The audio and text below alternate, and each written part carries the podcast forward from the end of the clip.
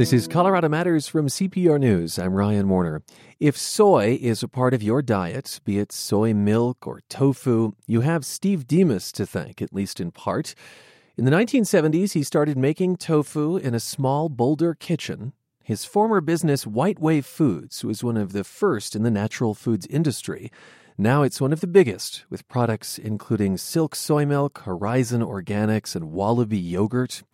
Well, another major food player, the French giant Danone, has agreed to buy White Wave for roughly $10 billion. We're going to talk more in a bit about what this says about the food industry. But first, to White Wave's roots. Steve Demos joins us from Boulder, and welcome to the program. Good morning.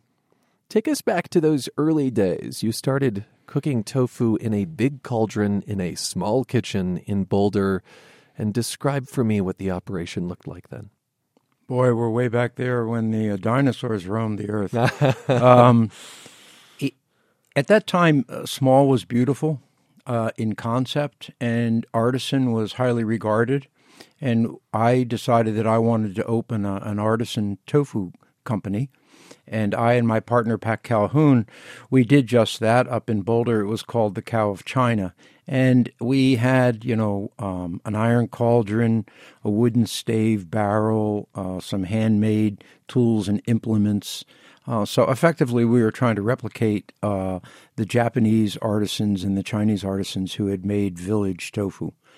Unfortunately, we found that small was very beautiful but highly unprofitable. And we sort of switched gears to becoming a true manufacturer um, after struggling for about a year. But that, of course, implies that there was demand for tofu, and my understanding is at the time it was not a mainstream food. Uh, all four customers loved our product. um, no, it, it, Boulder and Colorado have been extraordinarily um, generous to me in offering me a platform on which to introduce some of these foods. Uh, while it wasn't accepted by mainstream, it was uh, an increasing demand product in Boulder, and we were one of the, the very first uh, to offer a consumer a, a vegetable protein product. And how did you sell it to those who might have been wary at first? What did what did you tout as its benefits? Well, we touted its protein, which is always the um, uh, the selling point of soy, it's a complete amino acid profile in the soybean, and that's rare in the legume or plant protein area. As far as usage, that's where it became difficult. Uh, as far as nutritional content, had lower saturated fats and had uh, equal um, protein efficiency to chicken or something equivalent. Um, how we introduced it to the public was through um, demonstrations. We uh, were at the Colorado State Fair at one point in all of the supermarkets, and we would make up tofu meatballs, tofu sandwiches, anything that we could possibly get our hands on. Um, and it, it, you know, for all our, of our efforts, I'd have to say it didn't work.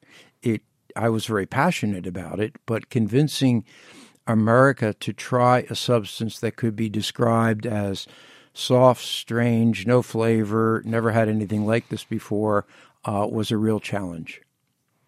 Well, how did you get over it? I mean, if if those trips to the supermarkets and the state fair, I suppose where funnel cakes did better, uh, were unsuccessful, how did you bridge the gap? We were an overnight success in 18 years. um, tenacity and perseverance really do count and it really was a rising tide. My observation of why I even wanted to get into this product was because there was a rising demand for uh, food on the planet, and there was an ever increasing population base. I had been living overseas in India for a number of years and became very sensitive to the fact that we were the highest consumption country in the world, and I took it upon myself to introduce the American mainstream to an alternative way of living, which consequently would um, increase the amount of available protein on the planet due to efficiency, and thus somebody out there, in my estimation, uh, was going to benefit from this. There's a myth to dispel that you used to deliver tofu around Boulder in a little red wagon. Uh, my understanding is that that actually happened, but it wasn't you toting it around. That's fair. And I have to, I, will give you the punchline to the story is when we ultimately sold the company, more of the investment community gave me little red wagons than they gave me money, I think. um, at, at the time when the shop, the Cow of China, was making tofu, we would it would be fresh every morning, and there was an, a health food store down the st- down the street in Boulder called Down to Earth, and um, Trudy Stewart and her child um, would load up in the little red wagon and then take, I don't know, 50 to 100 blocks of tofu, maybe three, four blocks down the road. Well, I got credited with taking the wagon up and down the street, while in fact I was driving a Jeep down to Denver to distribute it to the natural food stores there. The tofu Jeep. Yeah, the tofu Jeep. I want to mention that the cauldron in which you cooked that early tofu was recently named one of Colorado's top historic artifacts. I'm sure a lot of sorceresses out there would love to have this cauldron. it is it is the ideal that came looking like it came from um, the early settlement days. We we processed soy milk, hot soy milk, in this cauldron um, for a number of years, and we would curdle the the milk and um, precipitate the curds out of this liquid and then press them into tofu. So it was an actual working tool for us during our artisan days. Once we shifted to factory production, then we, like every other factory, used stainless steel equipment for sanitation purposes. But this was the beginnings of our uh, of our of our company, and we're quite honored to be recognized for being one of the pioneers in Boulder uh, let alone the United States in the soy industry. You are listening to Colorado Matters. I'm Ryan Warner, and we are speaking with natural foods pioneer Steve Demos, who founded White Wave. He's no longer with that company, but uh, we're speaking to him in light of White Wave's apparent acquisition by the French giant Danone. Uh, you've talked about the nutritional benefits of soy, but some people question that. They say soy is high in a compound that acts like estrogen in the body, that it may disrupt normal estrogen levels. Critics also say soy has a high level of an acid that reduces the absorption of minerals like calcium, magnesium, and zinc. Uh, what is your response? That's a great question, and I love responding to this. First of all, let's talk about the trypsin inhibitor that um, exists in all raw soybeans.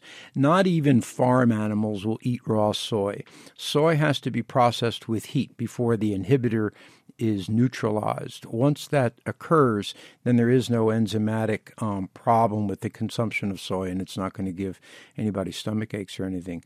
So that just puts aside some of the availability of the uh, the nutrients in the bean. The way I respond to the question um, that is posed about the safety of soy as I ask a question. Mm-hmm. Would you have faith in a product that has been consumed for over 2,000 years by over billions and billions of people, and yet none of the evidence, there is no evidence of what you're talking about in the cultures that consumed this soy?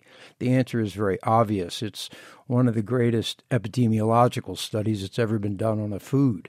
Um, the fact of the matter is, we're talking about what's called low technology processed soy or aqueous, water extracted soy. I make no argument for chemically altered um, soy or any other form of extracting the proteins. Mm. But I do point to the indigenous foods of miso, tempeh, tofu, all consumed in Asia for thousands of years, and yet there is no epidemic, there is no evidence of this. And to the uh, to my surprise, no one in the soy industry is standing up and saying this. Take me back again to those early days um, uh, of the company that became White Wave. Were there other companies on the horizon at that time? Did Boulder feel like something of a of a nursery for for uh, these kinds of foods? Well, it still does, in fact. Yeah. Um, this is probably the, the greatest spawning grounds of natural foods companies in the United States. At the time that I opened uh, the doors for White Wave, there was an there was one other small company uh, that had just also started up making tofu in Boulder, um, and there were another about 200, 250, something like that, um, that opened around the country. Uh, after about 10 years of weeding amongst all of these competitors regionally, um, or maybe more 15 years, there was probably 10 left standing. Wow. And obviously, we were one of them. Yeah, what were the other names that, that survived? Uh, Nasoya out of San Francisco, uh, Azumaya, uh, which is a Japanese um, a company that was very old. Uh, New England Soy Dairy out of Massachusetts was probably one of the uh, the earliest and most progressive, but they were so far ahead of their time that they actually um, they couldn't find demand. They were making soy yogurt in 1982 and soy milk way before we ever were in a milk carton. Wow! But the mar- the market just wasn't there, nor was the technology. Uh, to make the flavor acceptance, acceptance there. The, interestingly, there was a soy factory in virtually every city that had a major anti war movement in the 60s Ann Arbor, Berkeley, Austin, Boulder, um, and any number of cities that were considered progressive at that time somehow ended up with a tofu company. You sold White Wave to a major player in the food industry, Dean Foods, in the early 2000s, and you stayed for several years, uh, then left that company. What uh, were your kind of internal dialogues about selling and whom to sell to? Well, first of all, we resisted the sale to Dean Foods. At that time, it was a company by the name of Suiza Foods in uh, Dallas, and they had purchased Dean Foods Chicago. Dean Foods Chicago had invested an amount of money in us with an op- with an opportunity to buy us after five years. Um, we had what we considered given them a sweetheart deal, and when they were acquired by another company, we sued in federal court to be released from the deal and then paid the debt back of the previous acquis- uh, previous investments. Hmm. Uh, we lost in the court of appeals on that, and at that time. Um, there was a great fear of being eaten by a large corporation. So, through the legal counsel of Dean Foods, uh, Michelle Goolsby, we contacted the chairman, Gregg Engles, and the two of them came up and met with uh, my partner, Pat, and I. And effectively, the conversation was that um, you have all the rights, obviously, legally, to buy the company, but that does not mean the management team will be coming along with it. That includes me and just about everybody that you can pass in the offices. So it wasn't a threat, it was we need to have autonomy and we need to continue running this business the way we have been running this business, and we'll be a happy part of this new corporation. Uh, they agreed entirely. They ripped up all um, previous agreements and limitations on the company, and they supported our growth. Now, they bought us when we were, um, I believe, a $125 million dollar business, may have been more than that. Um, but when I left uh, at the end of this tenure, we were 300 and four million dollars with oh, a budget for 360. So we were producing everything that capitalism um, wanted us to produce return on assets, growth, profits. Um, so the experience inside operating as an autonomous company uh, was very positive. And we felt that we were going to drive this um, to being a widely accepted mainstream product in a very short period of time.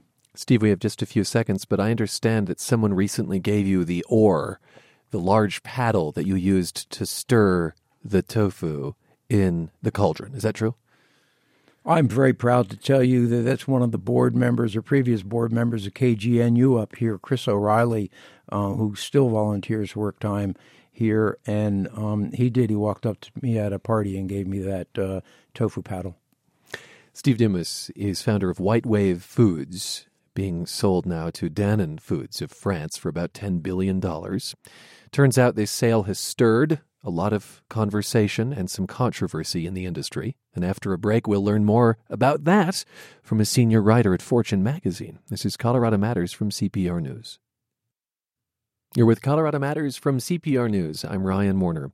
Before the break, we heard from the founder of White Wave Foods, Steve Demos, about the Colorado company's early days and the philosophy behind it. Now, more about the $10 billion deal to sell it to the French company Danone. That deal is controversial.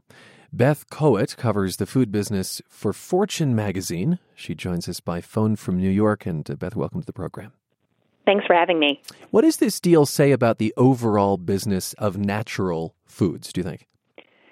I think uh, more than anything, this shows that natural organic foods are mainstream. I mean, here we have this is probably this is the biggest deal so far we've seen in the natural and organic food space and hmm. I think I think this is it's a done deal. Natural natural healthy food, it's it's no longer niche. And when you say natural, healthy, organic, are those meaningful terms or are those just slogans? Well, so that's a different kind of question. So I think I think here this is a tricky one because organic definitely has a real definition. There's there's it's defined by regulators. We know what that means. There's certain standards that have to be met. Natural not so much. And I think that we've seen this term used by food companies through time to to maybe try to present their products in a certain way, and that can be misleading to consumers. And and food companies have gotten sued for this, um, saying that something is is natural when you know it's really not.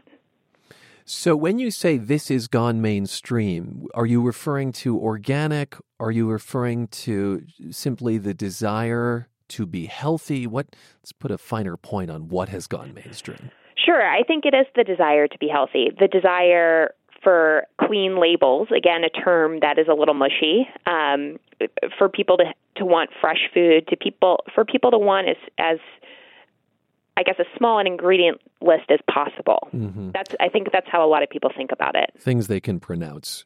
Things they can pronounce exactly. Things that probably don't start with X, for instance. Right, right, exactly. You know what I find interesting about White Wave today is that, of course, it has the soy products, but it also has organic milk, like cow milk. Um, yes. Horizon. So I guess consumers really want both milk and the alternatives. This, I think that this particular point that that White Wave is both um, milk alternatives and milk is probably one of the most fascinating parts of the deal because on the one hand it sells it's got this major brand silk which is plant-based milk alternatives. And on the other hand which are that sector is trying to disrupt the dairy industry. And on the other hand they do have this organic milk business. Both are doing very well. So there is this interesting tension that we're seeing play out within this this single company how are natural foods doing in general in the food industry compared to, you know, Doritos or Hot Pockets or something? So we have seen natural foods, however we want to define that, outperform the rest of the packaged goods industry as we've seen consumers shift their dollars toward what they view as, as healthier fare. So packaged goods overall, we've we've seen sort of a slowing down of, of the processed food segment, and more money going into to, to foods that maybe have a little bit of a, a healthier slant, at least in the, the eyes of consumers. And that's what the French conglomerate Danone sees here, I'm guessing. Exactly, exactly. They view this as a way to really first get into the U.S. market, but also to get into the U.S. market in, in a particular segment that's that's doing well. So many of these companies start with you know, a real philosophy, a real ethic driving them. Does that ethic, do you think, naturally get erased when a larger company absorbs it, or is there a way for that to persist? So this I think that this is critical when these companies, when we've seen a lot of, just to put this in broader context, we've seen big food companies acquire lots of smaller, natural, healthy food brands. Um, this we've, especially in the last couple of years, this has really picked up steam. And these companies are going for extremely high multiples, and, and they're buying them at, the, at these prices in part because there is this health halo attached to the smaller brands that are more entrepreneurial, that maybe have this certain um, that, that consumers perceive in a certain way. Um, so it's critical when these big food companies buy the smaller brands that they don't mess that up. Um, otherwise, they're really eroding a lot of the value. And we've seen that happen before. Um, I think Danone in particular has a good track record here. They've they acquired uh, Steak and Stonyfield, um, and really left it alone. And I think that that is the answer in some way. If anything, you they need to learn from these smaller brands rather than vice versa. Oh, fascinating.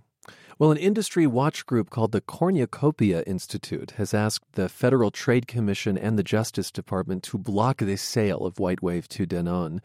Their complaint says bringing these two companies together would give Danone a larger share of the U.S. organic dairy market than any company has ever controlled, and would have, quoting here, a chilling effect on competition.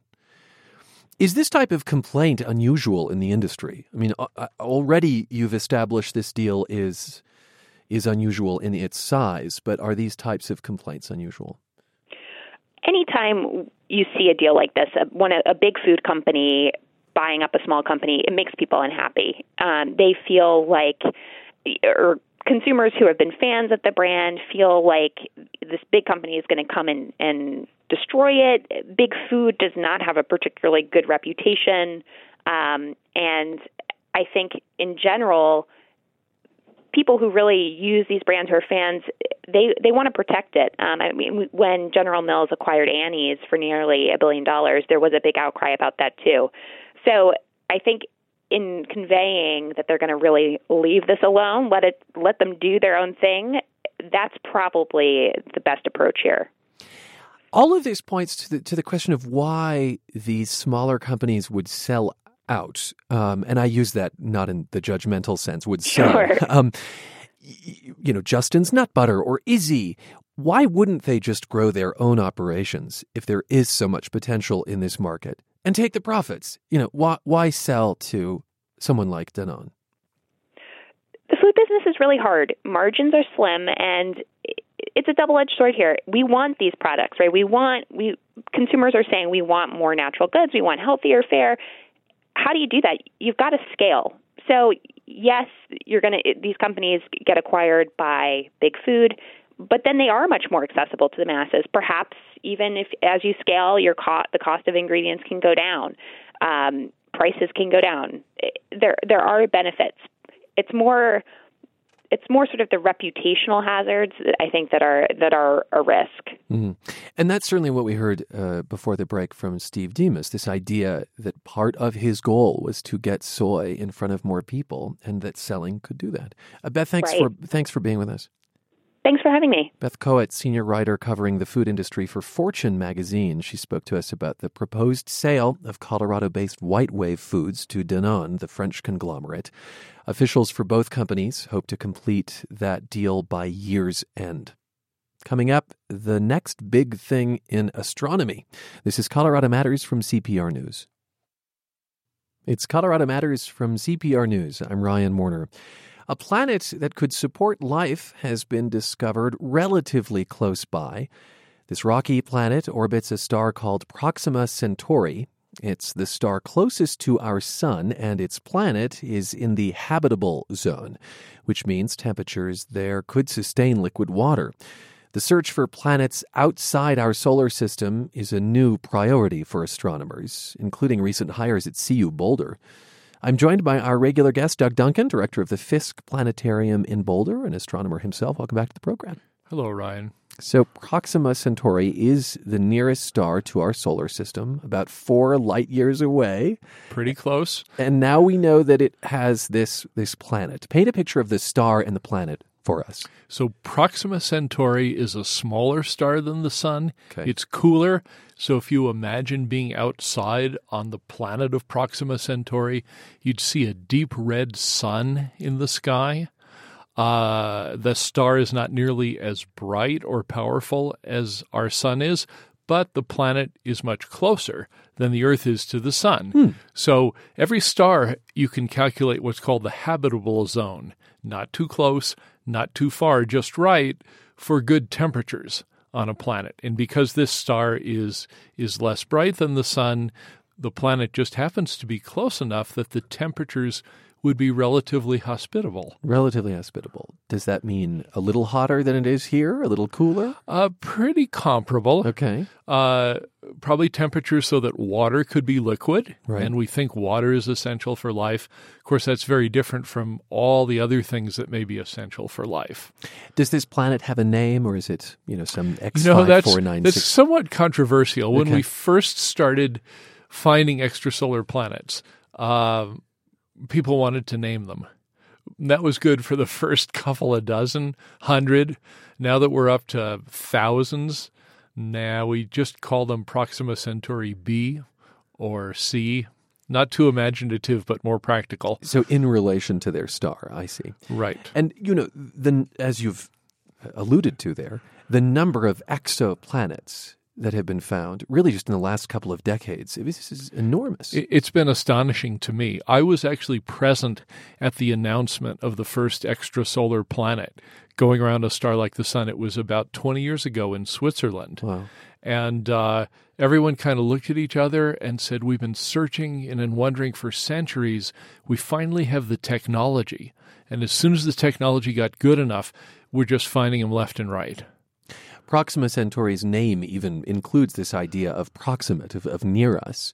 Is it close enough that we could see the star with a telescope? So, so you can't. So Proxima Centauri, even though it's close, Yeah. it's a small enough star that you couldn't see it. It's it's associated with Alpha and Beta Centauri, which are much brighter, and you. Alpha Centauri actually is a lot like the sun, and it's a big bright star, but it's in the southern hemisphere. It's near the Southern Cross. So you couldn't walk out tonight, even if- if it was brighter, and see Proxima Centauri. It's too far south for people in Colorado. Okay. Um, you could, for what it's worth, walk outside and see the Great Square of Pegasus and the star 51 Pegasus. You could Google that. Was the first star like the sun that was found. So we can see that one from 20 years ago, but the new one is in the southern hemisphere. Okay. And this notion that the planet near Proxima Centauri is habitable really just refers to the idea that liquid water might exist. And the fact that the planet is uh, rocky. It's Ah. small and rocky like the Earth. not That- gaseous. Exactly. 51 Peg was actually much more like uh, the the planet around it was much more like Jupiter. You know, the more planets we find, the more interesting it gets. The one around Pegasus was like Jupiter, but it was closer than Mercury to the star, and that blew everybody's minds. Hmm. So I don't know which is more interesting to find Earth like planets or to find totally unexpected new types of planets. Good question. What has allowed us to see exoplanets and to discover them so rapidly? Two things. Um, the original ones were found by what's called the Doppler effect, where I think we've done this on the air. If a train goes by you, the, the pitch of the siren goes. The Doppler effect. The waves get stretched out. And beginning about 20 years ago, we were able to observe those Doppler shifts so precisely that if there was an unseen planet orbiting a star and making it move, we could detect that. Then we launched the Kepler satellite, and that was a completely different approach. It monitors 100,000 stars and waits for a planet to just pass in front of the star. Now, that only dims it by a fraction of a percent, mm-hmm. but digital cameras have gotten so good that if you have a really good digital camera, like the Kepler satellite has, you can notice that little dip in the light. And so this has really just opened the field of exoplanet science. It Would- Is this the new black in uh, in astronomy? You know, I think it is, and and the reason I think that I teach a, a big astronomy class for non majors every year, and I have the students vote how interested they are. Is it worth spending money to find out if there's other planets and potentially life out there? And I got to tell you. Um, overwhelmingly, people think that's worthwhile to spend a little money to see really, you know, if there are other planets like the Earth. So they vote that Earth like planets are the most interesting. And of course, conditions for life would be the most interesting of all. It seems that the faculty at CU Boulder is starting to reflect this as well, with uh, additions it, to the faculty uh, that are exoplanet experts. It, it's definitely a growth part of astronomy. Uh-huh. Honestly, I think if I was starting in astronomy myself, that is uh, an area I'd be very interested in pursuing. Each time, see, I'm uh, I've worked on equipment. I'm very interested in how astronomy gets done, and if you just make the equipment a little bit more sensitive, you start to find more and more and more planets, and you find the smaller ones which are more like Earth. So this is such an exciting time. And for the first time, uh, astronomers are talking to biologists because, you know, our job is to find the planets with the oceans, like the Earth, with the right temperature. And yeah. then it's the biologist's job to tell us how does life begin? So that's a dialogue that really didn't happen much before. No, not at all. And to NASA's credit, they have been supporting astrobiology, we call it. You know, try and put yourself in the picture of a star like this extra, this this Proxima Centauri. You look outside, you're on an Earth-like planet, but does it have an atmosphere? Mm-hmm. Maybe it's got volcanoes going off. It's early in the life of the planet. You know, we didn't have oxygen billions of years ago. That came from plants. So the original Earth was like this: volcanoes outgassing all these chemicals, and then down in the ocean, maybe like at the bottom of the ocean today, these these black smokers they're called. There's actually life miles down in our ocean, and it, it draws its life from chemical reactions at the bottom of the sea. So I think this is the kind of picture uh, on this planet around Proxima Centauri. If it has an ocean, what's going on down in the ocean? These these uh, small stars have a lot of ultraviolet and X rays. For that matter, so did our sun when it was young. I've personally studied young stars like the sun in the Pleiades, the Seven Sisters, cluster of stars that's very young. And all of those stars are giving off more ultraviolet and X rays than today.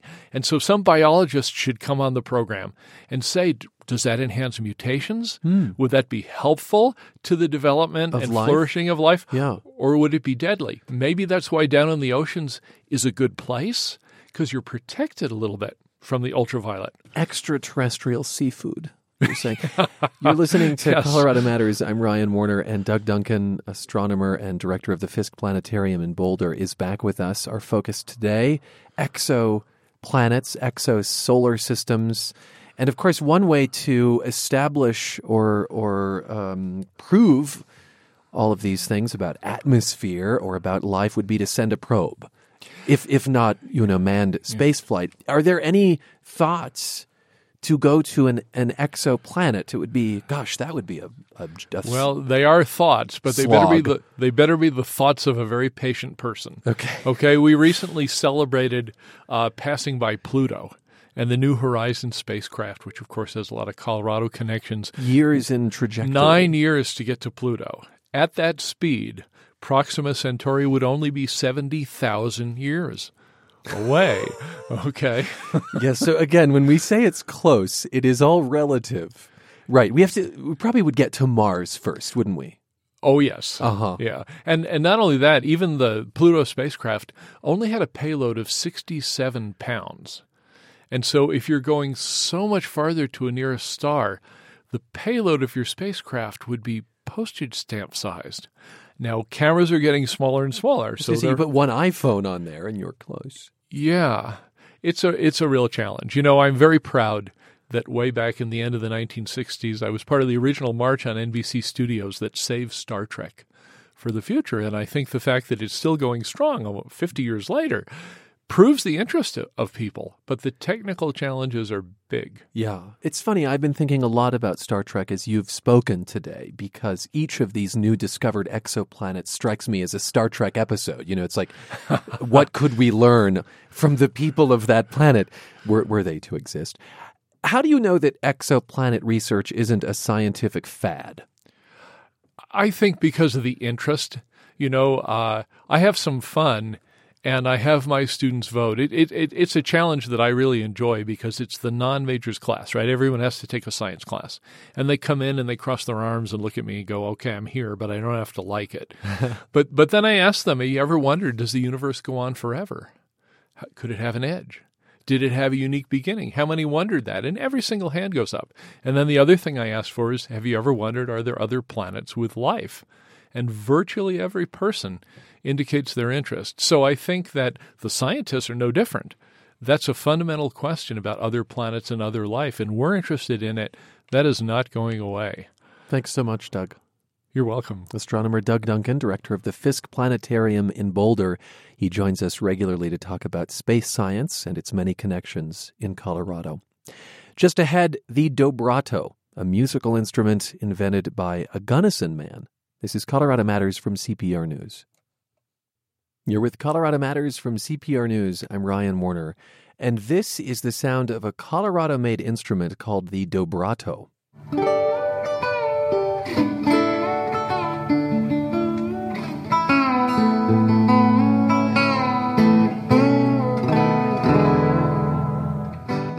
Dobrato is a mashup of an acoustic guitar, a dobro, with a note bending lever. Kent Viles Frankenstein this new instrument, those are his words, at a guitar store in Gunnison. The Dobrato has caught on with some famous musicians Jimmy Buffett, Tom Petty, and Michael Martin Murphey, to name a few. And a welcome to the program, Kent. Well, thank you, Ryan. It's really nice of you to have me. You've been a musician for most of your life. You have a music store with hundreds of guitars, banjos, mandolins, dobros. What made you think? That's all correct. Yeah. What made you think that you needed to invent a new instrument? There, there was a need here, I guess. Right.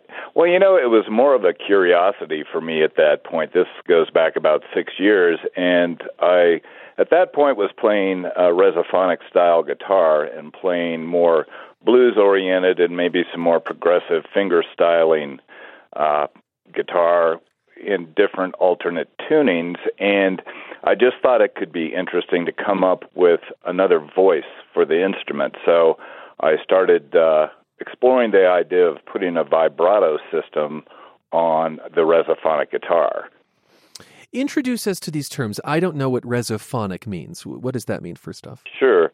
So, a resophonic guitar, they were basically invented uh, in 1929. And at that point, guitars were very small guitars. They were called parlor guitars, and they were uh, essentially just played in parlors in a real close proximity to the listeners, so they hmm. didn't project well.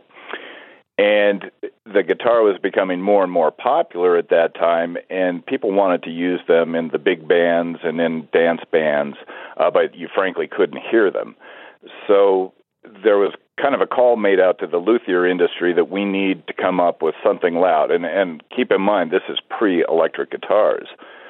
So the Dopyera brothers uh, were the ones who came up with the concept of a resophonic style guitar uh, unique in the sense that it doesn't work like a standard steel string guitar. Uh, it has an aluminum cone underneath the strings, and that's what vibrates that produces the sound. And the result was it was probably five times as loud as the guitars of that era. So it became hugely popular right away. Hmm. So you uh, added even to that by creating the Dobrato, and um, I, I, understand you have one there with you. Can can you? I do. Yeah, give us an example of a sound it can make that sure. you know in, instruments that came before it cannot. Right. Well, we'll just start with just the straight uh, resophonic guitar tone. Okay. Let me give you a little example. All right.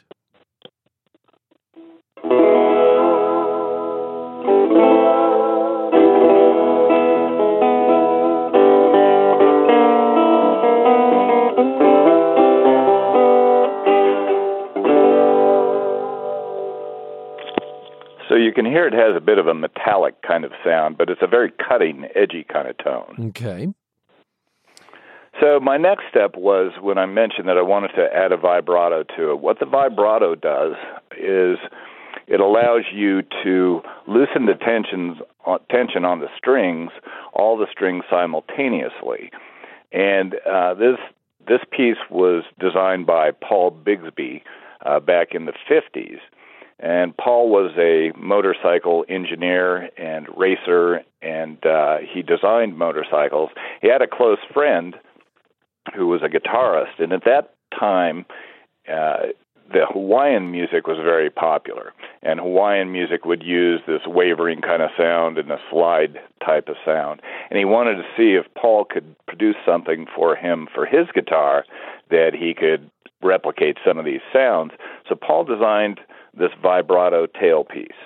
And the tailpiece consists of an arm, and all the strings are wrapped around one of the bars of the arm. So if I push down on the arm, it loosens the tension on the strings. If I waver the arm, it turns it into more of a vibrato kind of voice. Okay. And I'll let you hear how that works. On, on the vibrato, yes.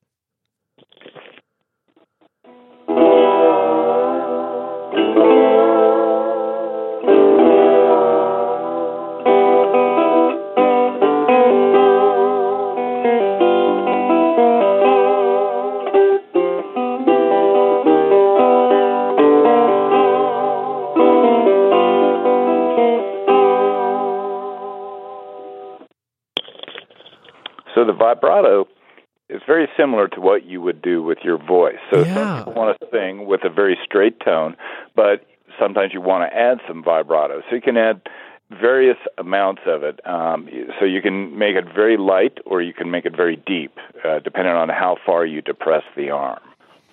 So you've really walked us through all of the innovations that you carried on into the dobrato. And w- what do you like most about the dobrato's sound? What what your instrument brings?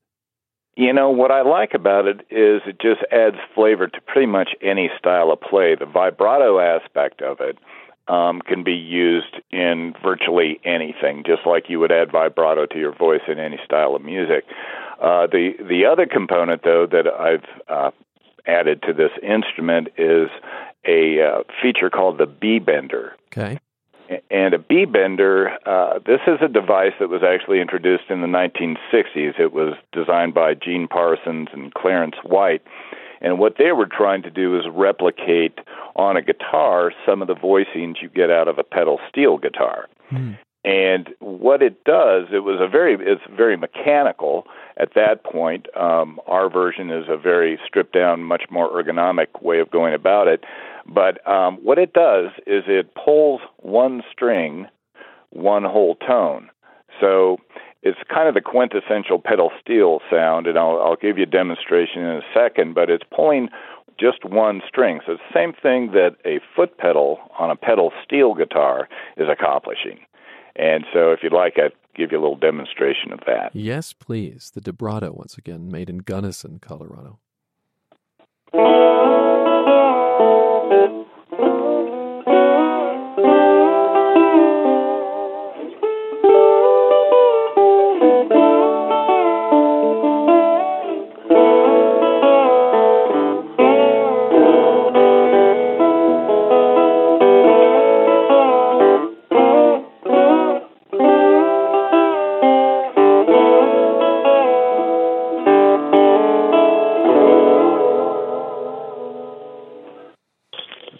That's the B bender.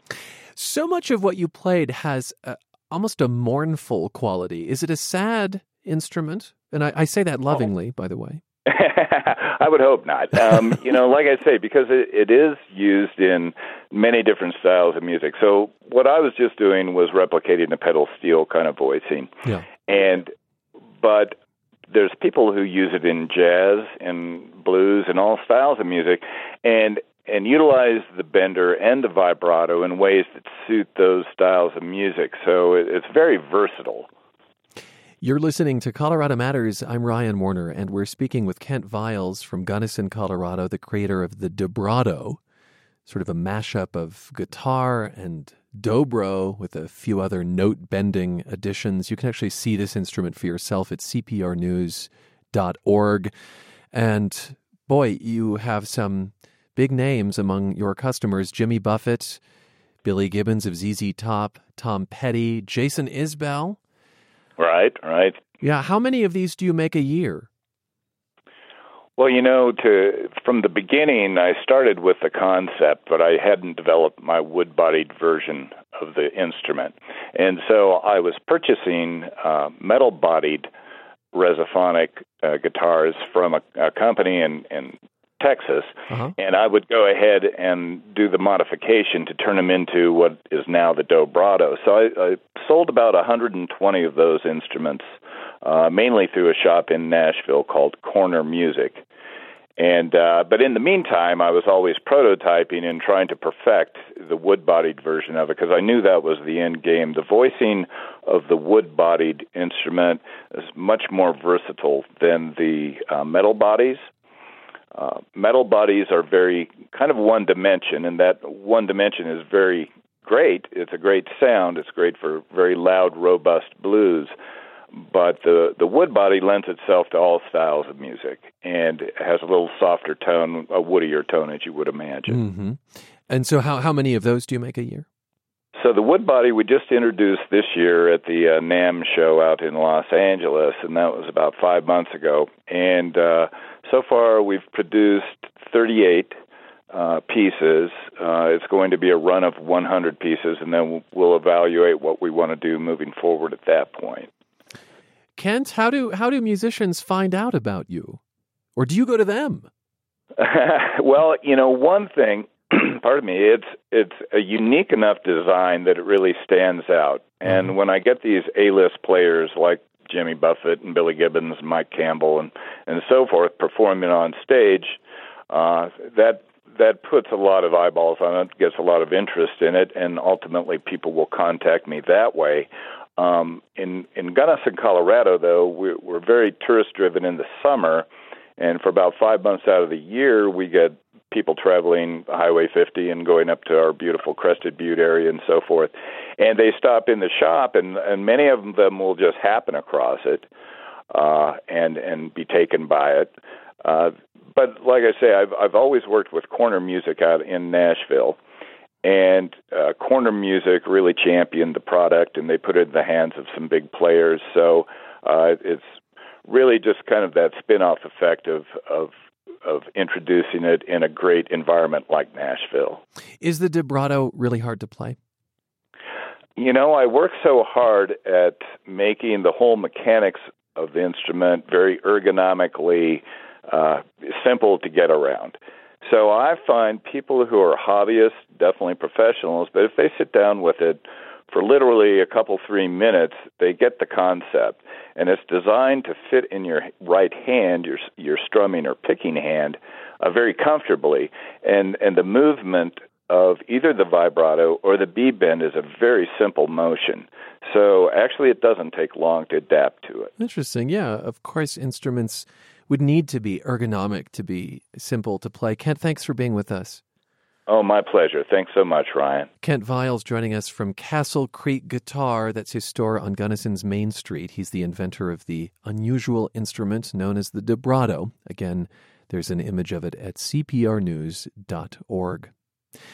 Finally, today, we are looking for Colorado voters who plan to choose a third party candidate at the top of the ticket this year, so who won't vote for either Donald Trump or Hillary Clinton. If that's you, email us with a brief explanation of why and perhaps who you're supporting instead. Email news at cpr.org. Again, news at cpr.org or tweet at Colorado Matters. We may use your responses in a future story. I'm Ryan Warner.